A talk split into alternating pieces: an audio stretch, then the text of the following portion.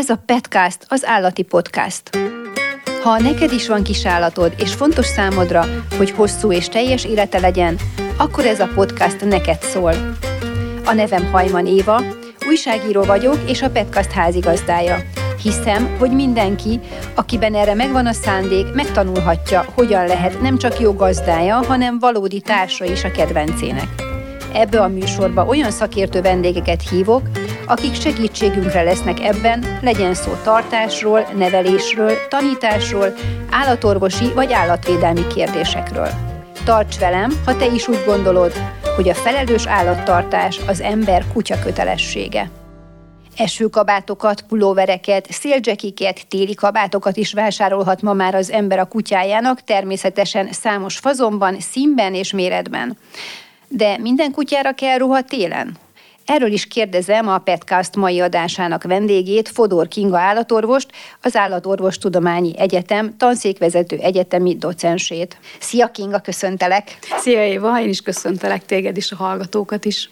Van Buksinak ruhája? Természetesen van ruhája, de ő egy kivétel, mert utálja a ruhát, úgyhogy alig hordunk ruhát, de ezt majd kifejtem. Nem haladtok a korral és a divattal? A divattal, igen, ezt majd kifejtem. Na képzeld el, Kinga, hogy az én kutyusomnak is van talán 2-3 fölsője, tehát ilyen melegebb holmi.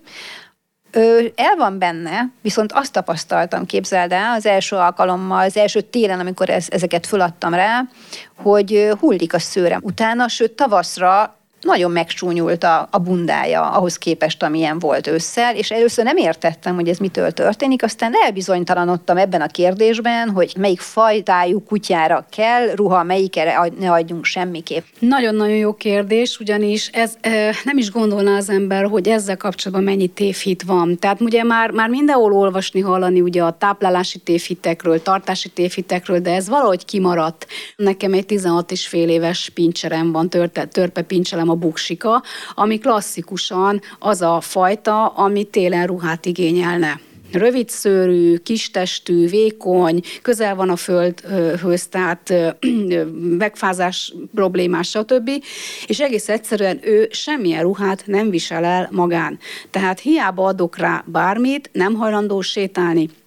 Ugyanakkor, ha viszont nem adok, egyedül viccesen mondtam, ez igaz, a spagetti pántos kis trikót bírja elviselni magán, de hát azt meg nem adjuk rá télen, mert átázik, tehát semmi értelme nincs, az arra jó, hogy egy vicces felirattal levigyem.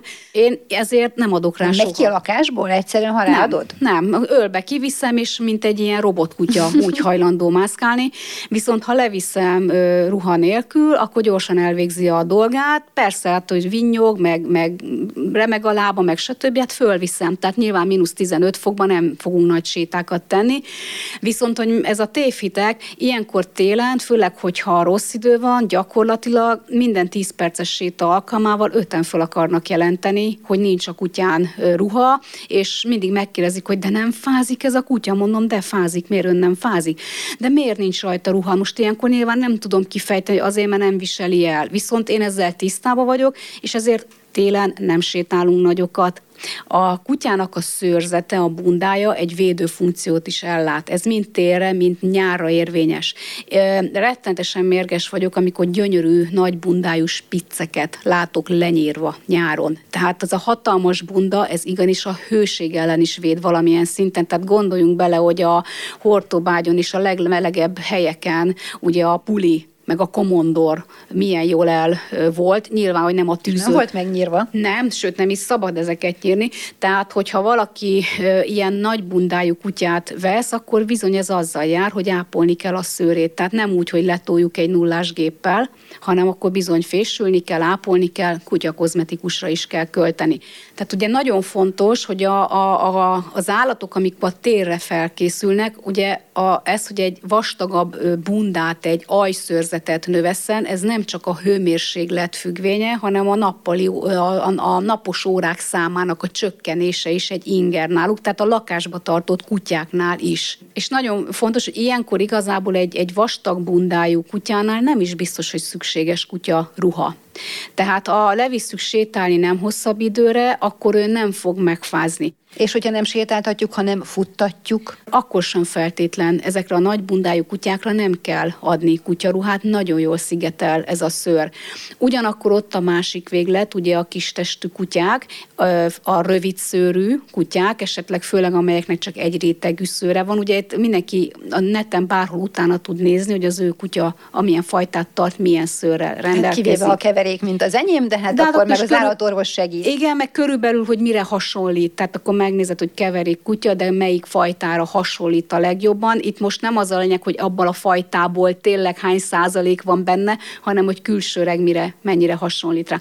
Tehát ezek a kis rövidszőrű kutyáknál viszont igenis kell kutyaruhát adni, ugye amelyeknek nagyon, ugye itt a lágyék része, a merr része is közel van a földhöz, viszont nagyon fontos, hogy vízhatlan ruhát adjunk, és nem akkor kell rájuk adni, amikor hideg van, mínuszfokok, hanem amikor ez a latyakos, esős idő.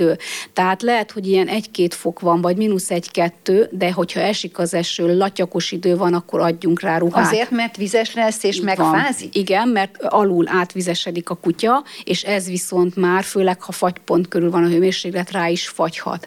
És mondom, hogy nagyon fontos, hogy vízhatlan legyen, mert hogyha egy nagyon szép textilbe levisszük, és az megázik, sokkal többet ártunk vele. Viszont tehát ne kötött pulcsikát adjuk ilyenkor rá. Ne kötött pulcsikát, és nagyon fontos, hogy ilyenkor nem a dizájn a lényeg. Semmi baj nincs azzal, hogyha dizájnos cuccokat veszünk, és menjen a mi csizmánkhoz a kutya ruha.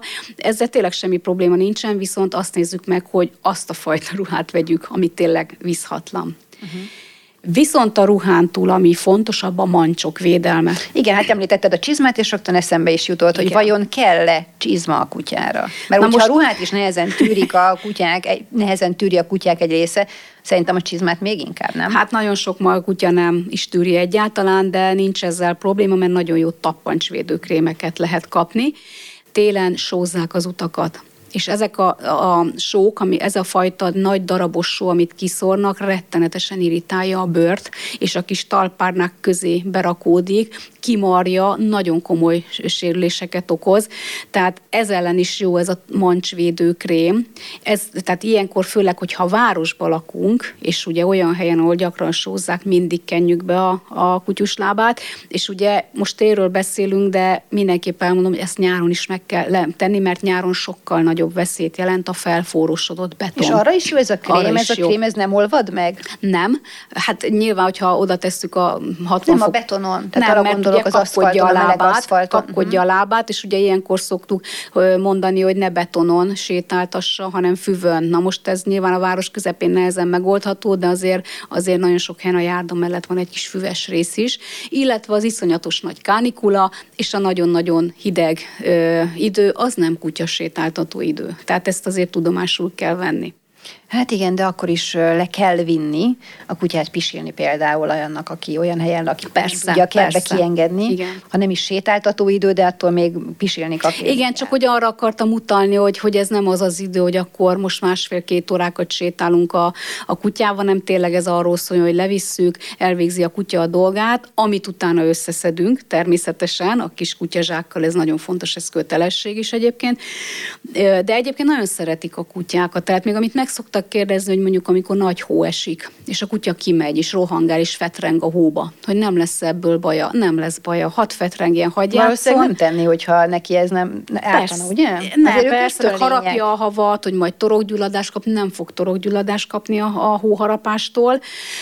Annyi, hogy a játék után, amikor fölmegyünk, és ez ugye a következő. Igen, a mancsot például megmossuk? Meg, alaposan át kell mosni. Én ilyenkor kiskorától rá lehet szoktatni, hogy be kell tenni a kádba, vagy a zuhanyzóba, és maximum testmeleg vízzel átmosuk. Ilyenkor egyébként a hosszú szőrű kutyáknál a rá csimbokosodott hódarabokat is le lehet szedni, jó alaposan áttöröljük. Kinga, ha már ezt említetted, nagyon sokan csinálják azt, hogy egyrészt ugye beengedik az ágyba, meg a kanapéra föl a kutyát, vagy akár vele is alszanak, és emiatt bizony minden nap megfürdetik. Nem fürdetünk egy kutyát minden nap. Egyébként, ha a kutya belehen dagonyázott egyet, nyilván, hogy megfürdetjük.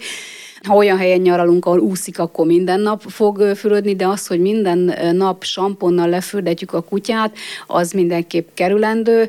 Ha a kutya felúrik az ágyba, most erre mondom, hogy persze természetesen ilyen nincs, de hogy nincs, hát tudjuk, hogy ne ugrana föl, akkor cseréljünk gyakrabban ágyneműt, és tartsuk úgy tisztán a kutyát, hogy a tappancsait megmossuk. Nagyon jó samponokat lehet kapni, tehát nem ezen a probléma, de nem. Hártunk a flórájának, a bőrflórájának. Persze, tehát egy napontai fürdetéssel igen. Tehát mondjuk az, hogy mondjuk egy lakásban tartott kutyánál, vagy ahol kisgyerek van, hetente egyszer, másfél hetente megfürdetik samponnal, vagy kozmetikushoz elviszik, az nem probléma. És itt hívnám föl a figyelmet, hogy ha viszont már samponozzák a kutyát, akkor vegyenek kutyasampont. Nagyon sokszor azt szokták mondani, hogy jaj, hát nem vesz kutyasampont, mert hogy ő bébi samponnal, meg hipoallergén babasamponnal mossa. Most egy egyszerű kérdés föl szoktam ilyenkor tenni, hogy a bébi, a baba, az ugyanúgy néz ki, mint a kutya? Az ázott kutyaszag, az borzasztó büdös. Mit hát tudunk? Én szeretem. Nekem nincs bajom vele. Jó, akkor azt mondom, hogy az ázott kutyaszagot nagyon sokan nagyon büdösnek tartják, és azt mondod, hogy ne fürdessük a kutyát minden nap, vagy rendszeresen. Hát ha büdös, tehát ha ázott és büdös, akkor megfürdetjük, mert akkor, tehát az ázott kutyaszag önmagában nem büdös, az egy ázott kutyaszag. Ha már büdös, akkor ott már más is van. Tehát erre ugyanazt szoktam mondani, hogy ha beleszagolunk a kutya nyakába, akkor annak van egy kellemes kutya illata. De ha mondjuk már büdöset érzünk, akkor ott egy fülgyulladás, vagy valami ott probléma van, akkor azt meg kell nézni, ki kell vizsgálni. Aki meg eleve óckodik a kutya szaktól, annak meg nem való kutya a lakásba. Tehát ez most lehet, hogy nem ide tartozik, olyan, mint a vadászgörény. Tehát ugye a vadászgörény is azt mondják, hogy a bűzmirigy miatt büdös. Hát nem amiatt büdös. Tehát a vadászgörénynek egy mozsúz alapillata van, ha beleszagolunk a bőrére, hogyha valaki óckodik ettől és nem szereti, ne tartson ilyen állatot. Uh-huh. Kinga, azt láttam ősszel, amikor még éppen, hogy csak 10 fok volt, hogy már megjelentek a ruhák a kutyákon. És a kritikák, hogy az enyémben miért nincs. És a kritikák, hogy a tiéden nincs, illetve, hogy bejönnek plázába, vagy zárt térbe ruhás kutyával, és a kutyán ott marad a ruha, és ott befülled. És befülled. És ugye, ha kutyafuttatóba kivisszük mondjuk télen, és szétrohangálja magát a kutya, akkor is nyugodtan le lehet venni. Mondjuk sokan rajta adják, hogy ne koszolja össze magát, ezzel sincs baj, de ha bemegyünk egy fűtött helyiségbe, akkor mindig vegyük le róla, főleg egy hosszú szőrű kutyánál, mert valóban megtöri a szőrt, és akkor tényleg az lesz, hogy tél végén, mikor elkerül a kutyaruha, akkor azt nézzük, hogy úristen, szegény kutyának hogy néz ki a szőre, és akkor megyünk, meg veszük a vitamint, meg mindent, semmi ilyenre nincs szükség. Plusz ráadásul, hogy jön a tavasz, jobban hullik a szőre, ugye ez a vedlési időszak, még az otthon tartott, lakásba tartott kutyánál is, és ez nagyon sok esetben megijeszti a tulajdonost. És mire összekapja a kutya szőrzete magát, addig már augusztus van, és kezdődik az egész előről. Tehát úgy kezeljük ezt az egészet, mint egy szükséges rossz. Nem kell a kutyára ruha. Csak akkor, ha valamilyen speciális eset van, fagyok, vagy eső, stb., akkor ráadjuk, de csak addig. De így jutott eszembe, hogy vannak ezek a hámok. Ugye az én kutyámon is most egy hám van, tehát ami nem nyakkörv. Tehát már a hám is sokszor ilyen szőrkopásokat okoz. Tehát ez is mutatja, hogyha például a kutyafutatóban nem vesszük le a hámot, és én például a másik 2 kutyánkról, ha kiviszem a kölcsön, néha nálam landolnak a gyerekeim kutyái, és akkor kimegyünk a futtatóba. Nem szoktam levenni a hámot róluk, főleg, hogyha már sötétedik, mert világít, hogy látom, hogy merre vannak. És bizony, amikor kint vagyunk 2-3 órát, akkor már a hám is koptatja a szőrt. Még egy dolog eszembe jutott, hogy az első kutyusom egy spániel volt, akinek télen sokszor előfordult, amikor még volt hó, most már nem nagyon van. Nem, csak latyak van már. Igen, tehát ha sokat mentünk vele a hóba, akkor ugye így begyűlt a lábujjai közé. Igen. A hó ilyen kis csimbókokban, és szegénykém egy idő után azért vettük ezt részre, mert nem tudott nem már tud járni, menni, és meg kellett állni, és akkor ez így nagyon nehéz kérdés, hogyha elkezdem kitépni, vagy kiszedni, akkor ugye kihúzom a szőrét vele, hogy a fenébe lehet ezt onnan eltávolítani. Hát ezt kutyakozmetikussal ki kell vágatni. Mert a szőrét eleve, hogy ne tudjon ebbe így beleállni. Igen, ezt mondjuk nyáron nem baj, ha nem vágjuk ki, mert akkor mondjuk a meleg ellen védi ez a kis szőr valamelyest. Hát ott meg a toklász miatt érdemes egyébként. Így van, pont ezt akartam mondani, a toklász miatt. Tehát nem véletlen, hogy a kozmetikusi ellátás részét képezi az, hogy mindig megvizsgálják, hogy a bűzmiriggyel kell-e valamit kezdeni. Nem feltétlen kell kinyomni, de hogy azt is megnézik, nem csak a szőrzetet, és a tappancsok közül kivágják, vagy kinyírják a szőrt. Tehát sokkal könnyebben tisztán tartható, és akkor ez a csimbókosodás se következik be. De egyébként ezért is mondtam, hogy egy ilyen téli túra után, ha hazamegyünk, és beállítjuk a kutyát a kádba, akkor ugye ez leoldódik. Persze, csak menet közben voltunk, és menet közben igen. Ez így elgondolkodja az embert, hogy a fenébe tudja azt onnan kiaplikálni. Előtte. De ugyanilyen menet közben, amikor megáll a kutya, rengeteget látom és sír, mert ugye a kis talpárnái közé beakadt a só. És ugye ez rettenetesen csípi. És hogyha ott még egy kis seb is van, vagy felmaródás, az iszonyatosan csípi. Ezt meg tudod előzni ezzel a tappancskrémmel? Igen. Illetve hát ugyanúgy, hogy vigyázunk, tehát ha frissen sózták ott, akkor nem megpróbálunk nem arra sétálni, ha megoldható. Tudjuk, hát nyilván nem minden esetben, de tappancskrémmel ez nagyon jól megoldható. Nagyon érdekes egyébként, mondom visszautalra, mert ugye ilyenkor persze, hogy fázik, és akkor így reszket a kis lába, meg cidrizik, meg vinnyog, vagy igen, nincs. Látjuk, ebből egy dologból látjuk, hogy fázik a kutya, hogy reszket? Hát, és igen, ha reszket, akkor mindig fázik? Tehát azért egy kutya szokta jelezni, amikor már elege van. Tehát tényleg, ha megáll, néz ránk, remeg az egész teste, akkor fázik, akkor fejezzük be a sétát. De attól, mert mondjuk játék közben megállt, és mondjuk beremeg a hátsó lába egy kicsit, de egyébként csillog a szeme, rohangás, semmi probléma nincsen vele. Nyilván a gondos gazda ezt időben észreveszi, megint utalnék, mint a gyereknél. Tehát amikor a gyerek is játszik a medencébe, a hideg vízbe, szoktuk mondani, hogy már lila a szája gyereki, de egyébként meg nem akar kijönni, mert labdázik, nem szokott semmi probléma lenni ebből. Nem kell ezt annyira túl dimenzionálni, egész egyszerűen figyelünk a kutyánkra. Többeknél láttam, Kinga, hogy esőben, hóban vagy hidegben ölbe veszik a kutyát, és csak annyi időre teszik le a földre, amíg elvégzi a dolgát. Legyünk jó indulatúak, és feltételezzük, hogy ezzel nem a mancsmosást szeretnék megsporolni, hanem a kutyust védik, mondjuk az esetleges megfázástól. De jól teszik? Értem, hogy arra gondoltál, amikor mindig ott van a kis táskában, vagy az ölébe, és állandóan akárhova mennek, akkor ott szorongatja, ez nem jó. Tehát tessék a kutyát kutyával kutyamódon bánni. A kutyának szüksége van arra, hogy rohangáljon, a kutyafuttatóba, a többi kutya bepanírozza időnként a lehullott levelekbe, tehát neki ez egy fontos a kutya életéhez. Nem fog ettől jobban érezni magát, hogy állandóan az ölünkben van. Hozzátéve, hogy nagyon sok kutya nem is szereti az ölelést, meg a puszilgatást, csak tűri. Kinga, nagyon köszönöm, szuper volt. Én köszönöm szépen. Ez volt a Petcast, az állati podcast. Köszönöm, hogy a mai adásban velem tartottál. Hallgasd a műsort legközelebb is, hogy a legjobb társa lehess annak, akit megszelídítettél.